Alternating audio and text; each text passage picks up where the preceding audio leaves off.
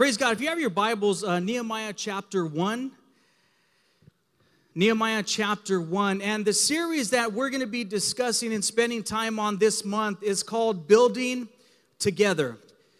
Now, God, as, as you read God's character, He's about building. God is about developing and building and growing. And all throughout the Word of God, we find that in Scripture. God is about building. And God has called you and I to be participants, uh, to participate in building His kingdom. Each and every one of us have a part to play in that task. Uh, this this evening, and we all have a part to play, and we're gonna we're gonna learn that this month, building together. In uh, Nehemiah chapter one, verse three. We're to get ready to read that. And as I as, as we prepare to do that, I was I was thinking about I was going back and thinking about how the Lord called me and how things transpired in my life. You know, God's an orchestrator.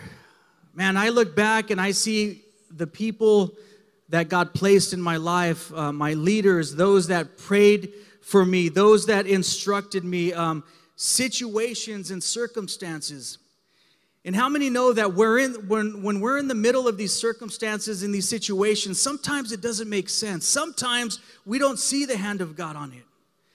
But as you and I are faithful and as we trust God and we pursue God and we continue to be faithful to what God's called us to, as we as we journey on, we're able to look back and we're able to get, get a glimpse at the glory of God and how He worked so miraculously in our lives.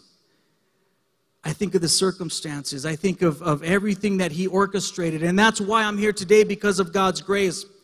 And as powerful as that is, as powerful as the circumstances were that God used to move me into position uh, to accept Him and to know Him, as great as that is, you know where it started for me? It started with the prayer. It started with me opening up my heart and saying yes to Jesus. It started with the prayer God, was powerful and, and awesome and amazing in everything that he did. But had I not decided to pray and to ask him to come into my life so that I would know him, I would have only gone so far. It started with the prayer. And let's read tonight Nehemiah chapter 1, verse 3 through 6. Just setting up the, the scene here. Nehemiah was a servant in service to Artaxerxes.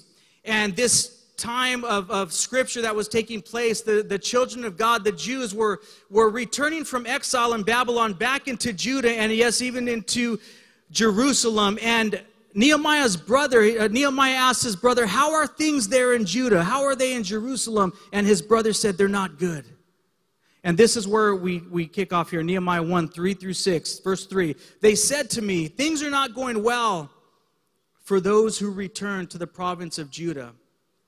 They are in great trouble and disgrace. The wall of Jerusalem has been torn down, and the gates have been destroyed by fire. When I heard this, I sat down and wept. In fact, for days I mourned, fasted, and prayed to the God of heaven.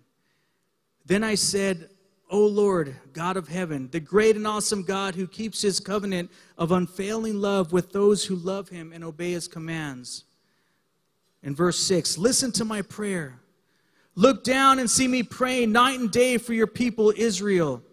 I confess we have sinned against you. Yes, even my own family and I have sinned. Let's bow our heads tonight as we pray. Father, we just thank you, God, for this blessed opportunity, Lord, to be here in your presence, God. I pray, Holy Spirit, that you would minister to our hearts. Give us understanding of your word, Lord. I pray that you would help us to understand the value the importance, God, of prayer in our life, oh Lord, that you would just help us, Father. We thank you. We give you praise, honor, and glory.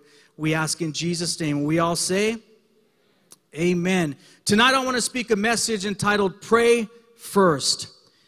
Pray first. Now, as we look in our text there, Nehemiah 1, uh, verse 3, the first thing we have to understand regarding the importance of prayer is that we have to learn as children of God to respond with prayer each and every day we go through things, right? We go through situations, tests, and trials that present themselves to us.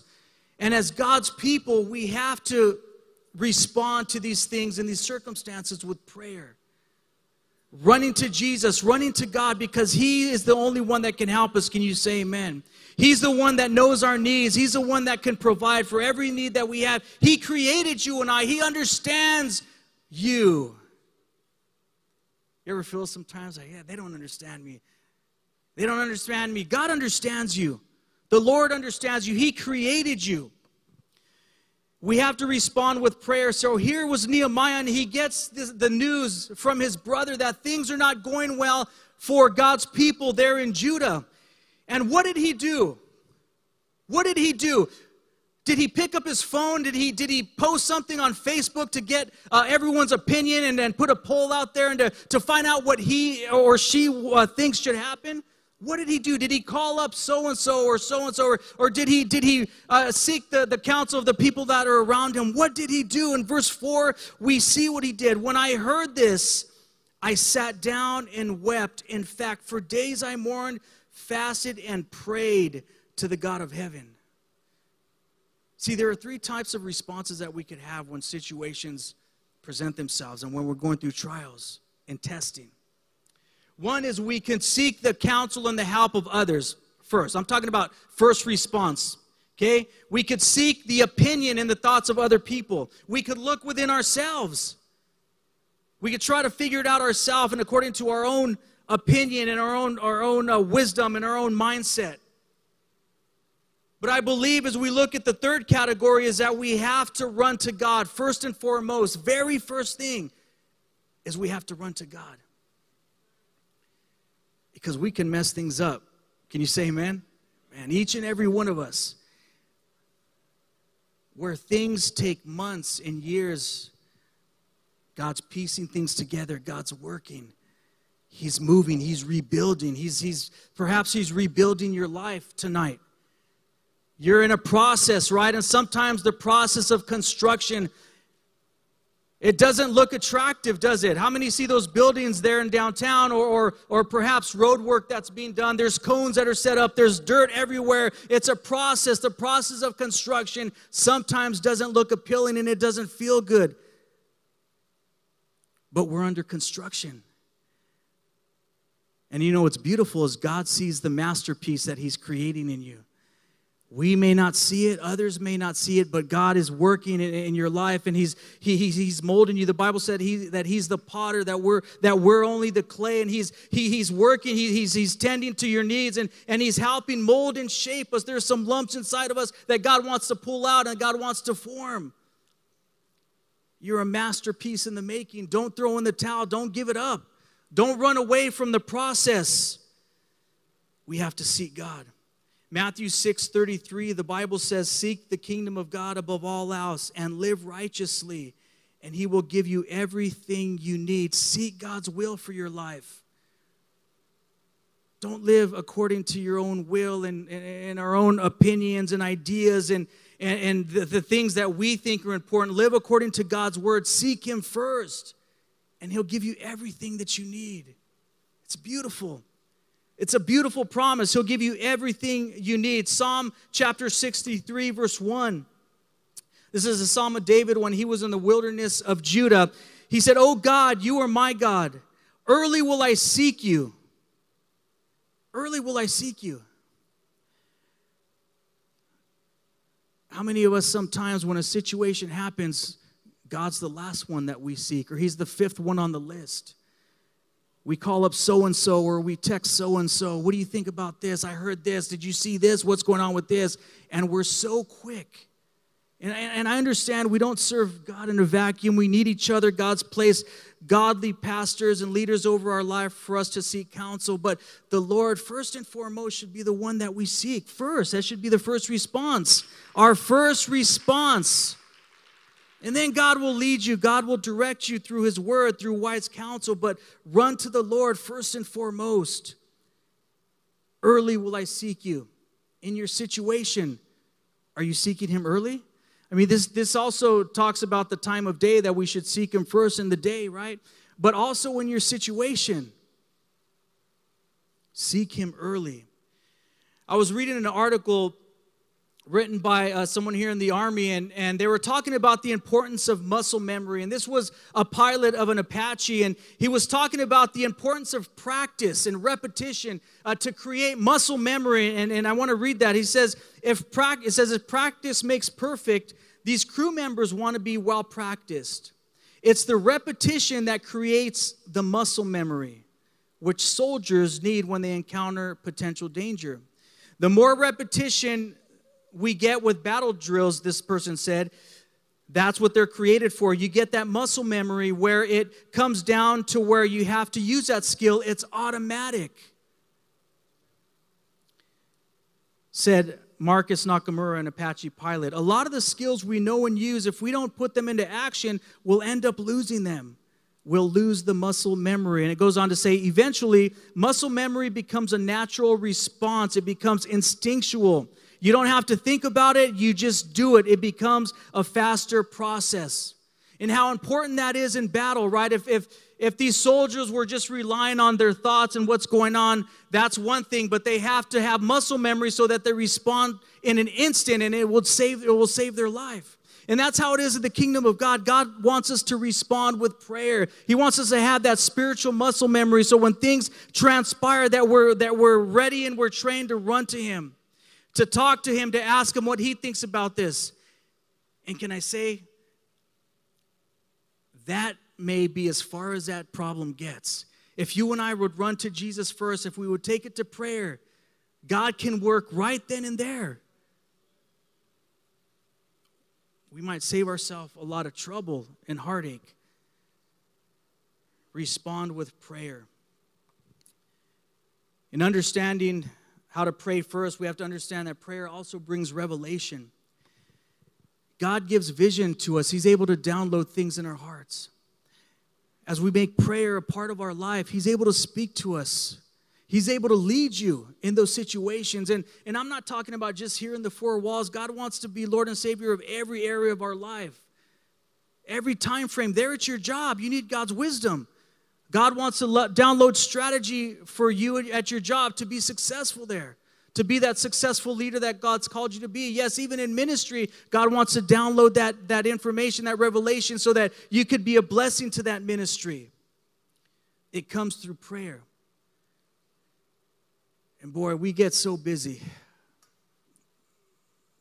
And you don't have to tell me with, with, with, with work, with family, with children with marriage, with ministry, all these things, right? We can our, schedule can be so packed and so full that it gets it gets so noisy and sometimes we have to just pull away and we have to always have prayer as a priority in our life. There's a powerful passage in Acts chapter 10. And as you get a chance, I, I, I encourage you to read this entire chapter, but this is the passage where, where Peter went to minister to the Gentiles. See, when Jesus came, he he was mainly ministering to the Jews, right? He was he was reaching those that he called his disciples. They were Jews, so he was ministering to the Jews. He also talked to some non-Jews, but that was the main thing that he was going after. And but but after he died, his will was that the Gentiles, that's you and I, the non-Jewish people, would be saved as well. And we see a beautiful passage here how that plan unfolded, and God brought revelation to Simon Peter. And here in Acts chapter 10, verse 9, this is regarding uh, Cornelius as well. And in verse 9, it says, The next day, as Cornelius's messengers were nearing the town, Peter went up on the flat roof to pray. It was about noon. And you'll read in that passage that the Lord gave him a dream, how a large sheet came down uh, from heaven, and there were many animals, and the Lord told him to kill and eat. And Peter in this in this vision told the Lord, I've I've never killed anything unclean, but the Lord told him, What I have called clean, don't call unclean. And this was a revelation for him to go minister to the Gentiles. And, and here salvation came to the Gentiles, but where did it start? Chapter 10, verse 9. Peter went up on the flat roof to pray. What if he was too busy to pray? Would that revelation have come? Cornelius and his entire household were minister, they were ministered the gospel, they were saved. But where did it start? It started in prayer. We can never lose the importance of prayer. If we're going to talk about building, building together, that's why we kick this series off with this message It's prayer. it's prayer. We have to stay in prayer, an attitude of prayer. We have to pray. God has a plan for your life for this month, for June. Sometimes we talk in terms of our entire life, and that's, that's true, but God has something that He wants to do in your life and use you in a certain way this month in June. What is that? You'll find it in prayer. How about for this year, 2021, you'll find it in prayer? God will give you revelation for your children, for your household, for your ministry, for your job, for your friendships, for those around you, husbands, for your, for your marriage, wives, for your marriage as well. God will give you revelation, but it's found in prayer.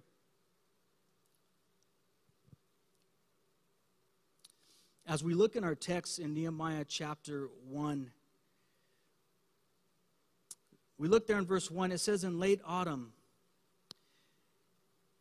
and this is where Nehemiah got the news. It was this season of his life in, in, in autumn. And then we look at the timeline, and as, it, as time transpired, Nehemiah was in front of the king, and the king asked him a, a powerful question because Nehemiah's countenance was downtrodden, he was downcast, and he was discouraged. And in Nehemiah chapter 2, verse 4, it says, The king asked him, Well, how can I help you? See, the king, with all of his resources, how Nehemiah was serving him in, in, in humility and being a, a good servant, the king asked him, How can I help you? And when this question transpired, is this was in the season of spring. So we go from autumn to spring. Sometimes in the Word of God, we, we read these chapters and, and we could think that it's just the next day or the next month, but it's a season. And can I say that some of you are in a season in this place and God's doing something awesome? You may not see it, you may not understand it, but God is working something out in your life. Don't despise the season that you're in because there's an answer that's coming for you. And here with Nehemiah in chapter 2, verse 4, the king asks, How can I help you? See, there are things that you're praying about. God desires to supply for the need that you have. And God will send people to you that ask you that question How can I help you? They have the resources. Perhaps it's a financial need. God will send someone to ask you that question How can I help you? I've seen it in my life where, where I've prayed. I've prayed about situations, and there's been there have been financial needs that we've had, and I've taken it to prayer, and, and within moments you get a text, right? Who've got that text? Or the check in the mail that we've heard about. God meets the need. But it starts in prayer. We have to be in prayer, church. God wants to meet your need. He wants to bring revelation, but it's found in prayer. Mark 11, 24, Jesus says, I tell you, you can pray for anything. And if you believe that you've received it, it will be yours. That's good news tonight, church. If you're looking for a promise, there it is, right there from Jesus. I tell you, you pray for anything, and if you believe that you've received it, it will be your, yours. Pray, take it to prayer. Pray about it. God knows, God has the answer. When it comes to taking it to God and, and, and talking about prayer, we have to understand that we have to keep a right heart. We have to have a right heart. We have to keep a right heart in the eyes of God. We got to do our best, and we'll, we'll never be perfect, but we can strive for having a perfect and an upright heart. So, as we're talking about having a perfect and an upright heart, we have to look at things that can hinder our prayers. One of them is unforgiveness. Mark 11, 25. But when you were praying, first forgive anyone you were holding a grudge against, so that your Father in heaven will forgive your sins too. You want God to hear you? You want God to forgive you? Forgive your brother, forgive your sister. Give it to Him. Let forgiveness be a practice in, in our lives, something that we, we practice. A spiritual response to being, to being offended. Let it be forgiveness. Don't let it be malice. Don't let it be hate. Don't let it be revenge, but let it be forgiveness. Let that practice take place in our life. Forgiveness. What else hinders our prayers? Bitterness. The Bible says that bitterness will, will defile us. And how does bitterness grow? How does bitterness foster in our lives? Well, if there's, if there's unseated, if there's unforgiveness in our lives and we're not dealing with it, it's going to turn into bitterness. What does bitterness do, man? It steals the joy from your day. It steals the joy. It, holds you back. If we're bitter, we're not able to enjoy all the blessings that God's given us because there's unforgiveness in our hearts. How about self righteousness? There's a passage you could write down here and read for later Luke chapter 18, verse 9 through 14. This was about the Pharisee and the tax collector. And the Pharisee went before God and said, God, I thank you that I'm not like so and so and so and so. I'm not like this person. Thank you, I'm not like them. But the tax collector was beating his chest and saying, God, forgive me. He couldn't even look up to heaven because he was so convicted and condemned for his sin. And Jesus said, Who do you think walked away justified in that scenario? It wasn't the Pharisee, it was the one that had humility, that wasn't self righteous. So self righteousness can defile our hearts. Unbelief. Hebrews 3:19 so we see that because of their unbelief they were not able to enter his rest believe in God's word believe in his truth malice is something else that could hinder our prayers in Proverbs chapter 24 verse 7 through 18 the Bible says don't rejoice when your enemies fall don't be happy when they stumble for the Lord will be displeased with you and will turn his anger away from them. How many of us, many times, are the, I told you so. I told you, I told you. It's like when my kids are fighting sometimes, and when, when my son wants to get the best of, of the other kids, he'll point at them. ha, ha, ha, ha, ha. Isn't that what we do? when someone that we know is in the wrong, when they fall on their face, do we take pleasure in that? Because that doesn't please the Lord. We're talking about character, the love of God. Don't rejoice when your enemies fall. Don't be happy when they stumble. James 5:16 The earnest prayer of a righteous person has great power and produces wonderful results. Prayer will give us hope and assurance. Hebrews 10 23. Let us hold unswervingly to the hope we profess, for he who promised it, who promised is faithful. You thank God tonight for his faithfulness, church? I thank God for his faithfulness. Hold unswervingly to the hope we profess, for he who promised is faithful. Church, God is faithful. God is faithful to you. He's faithful to what he promised you. Don't let the enemy uh, lie to, to you. Don't let the enemy plant those seeds in your heart. And, church, if there's ever a time that we need to hear this, it's today, it's now. We don't have to look far to, to get bad news. You turn on the news, you turn on the TV. What's the majority of the content on the news today? It's tragedy, it's, it's destruction, it's death, it's bad news. And I, I just want to take a moment to encourage encourage anyone in this place tonight. And I know we're there's a good crowd here tonight, but sometimes the enemy could try to isolate us and, and convince you that you're alone. You're not alone tonight. You're not alone. And yes, even the believer, even the Christian can feel that way sometimes. And if I could speak through God's word words of hope tonight is that it may seem bad, but it's not that bad. It may seem and feel like you're at the end of your rope, but it's not that bad. That God is, is still powerful. God is still faithful enough. It's not so bad that you have to throw in the towel. Please believe me and please listen to me tonight. It seems like the, the longer that, that that I serve God, I mean, I see God's glory and I see His greatness, but occasionally out of the blue, you get bad news and, and you, you hear these things and you wonder why. Because people feel alone. The enemy has convinced them that there's no one that understands you, there's no one that, that is there to help you, but that's a lie from the pit of hell. Please, if you're in this place and you feel alone, you feel like there's no more answers for you, that's a lie from the enemy. You know what the Bible tells us? That as long as there is breath in your lungs, there is hope for you. As long as there is breath in your lungs, there is still hope. It's not that bad. It's not worth throwing in the towel. It's not worth calling it quits. People love you. People are praying for you. People are standing in the gap for you. You may not know this, but they're praying for you and they're blessed when they see you. Whenever I see my brothers and sisters walk through these doors, man, it encourages me.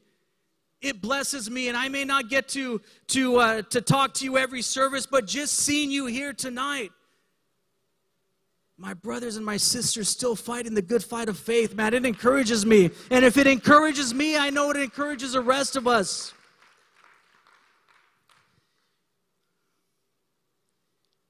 Deuteronomy 31 8, the Lord says, The Lord Himself goes before you. This word is for you tonight, church.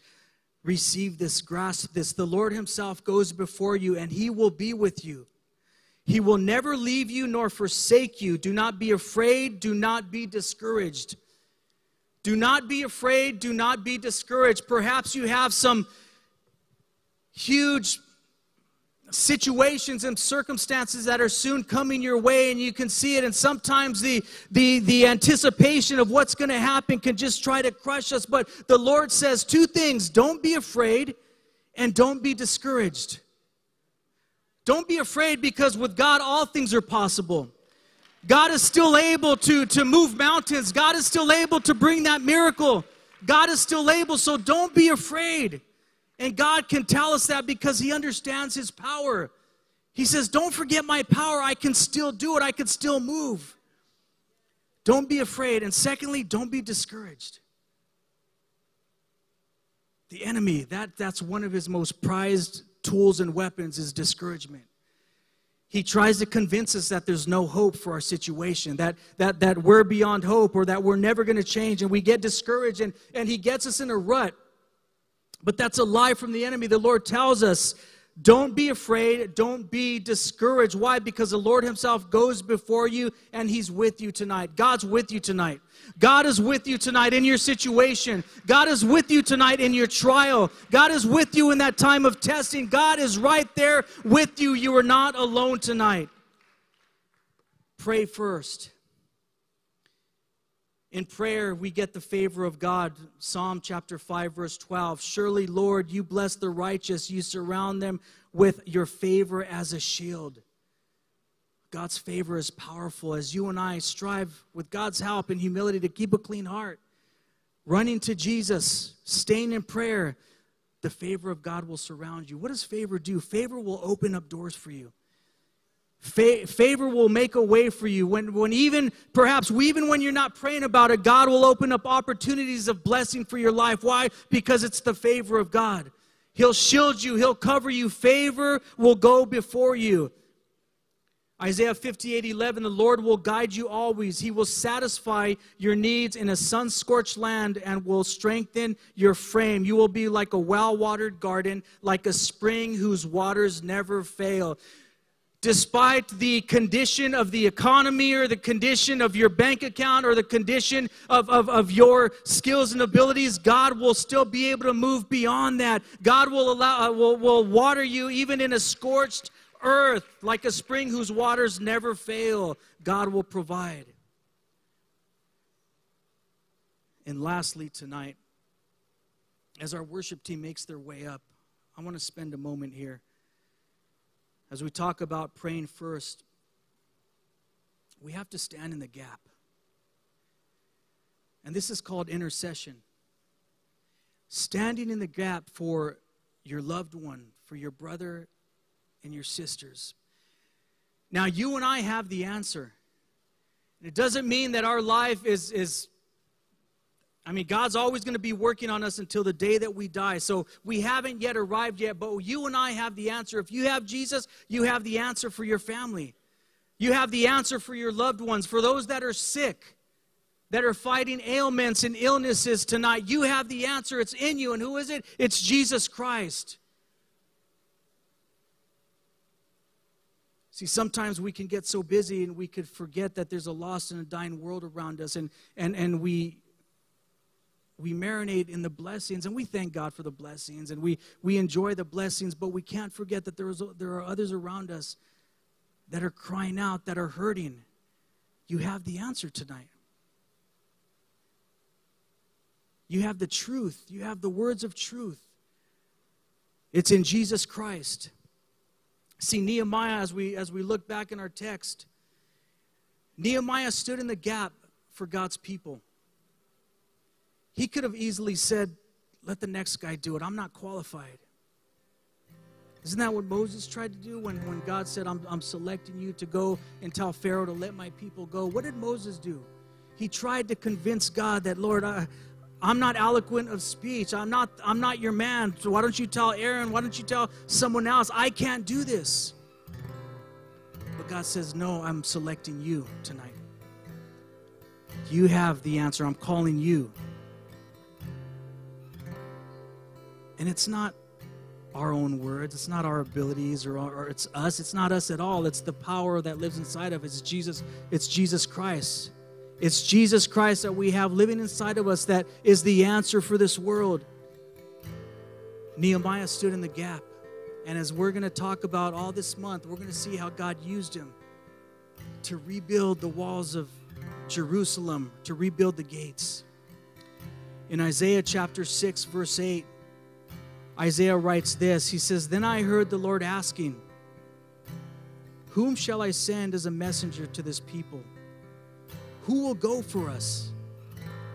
I said, Here I am, send me. And that's God's word tonight. There's a lost and a dying world. Well, Lord, I, I just I need to get things together in my life. I'm so caught up and I'm so busy with getting things together if we have that attitude, church, we will be saying that until, our, until we get to our grave. By yourself, you're never going to get it all together. God's going to do it. Focus on His will. We read in Matthew 6 33 seek the kingdom of God first, and God's going to work all that out. I'm not talking about disqualifying yourself and living crazy. I'm not talking about that. We have to strive to live righteously. But have an attitude and a heart to say, Yes, Lord, you want to send someone, Lord, send me. I'll do it. That person needs a visit, they need a phone call, they need a text, they need a conversation, they need a hug. Lord, that's me. I'll do it. Send me. I'll go. Intercession. Nehemiah stood in the gap for God's people for their good. He put his priorities and his desires and his selfish ambitions, he put it to the side and he said that God's people need help. God's city needs help, I'll be the one. In 1 Timothy chapter 2 verse 1 as I close this down the Bible says I urge then first of all that petitions, prayers, intercessions and thanksgiving be made for all people. Prayers and intercessions. Intercession is you and I standing in the gap for that loved one that may not be here present with us tonight, but you've been praying for them. You've been praying that they come into the house of God, that they hear the good news, that they hear the truth. Stand in the gap for them. Your loved one that is fighting that sickness and that you're, you're believing for healing, stand in the gap for them. That one that is down and out and discouraged, stand in the gap for them. That family who has lost a father, stand in the gap for them. That family, those kids who've lost a mother, stand in the gap. Give them Jesus.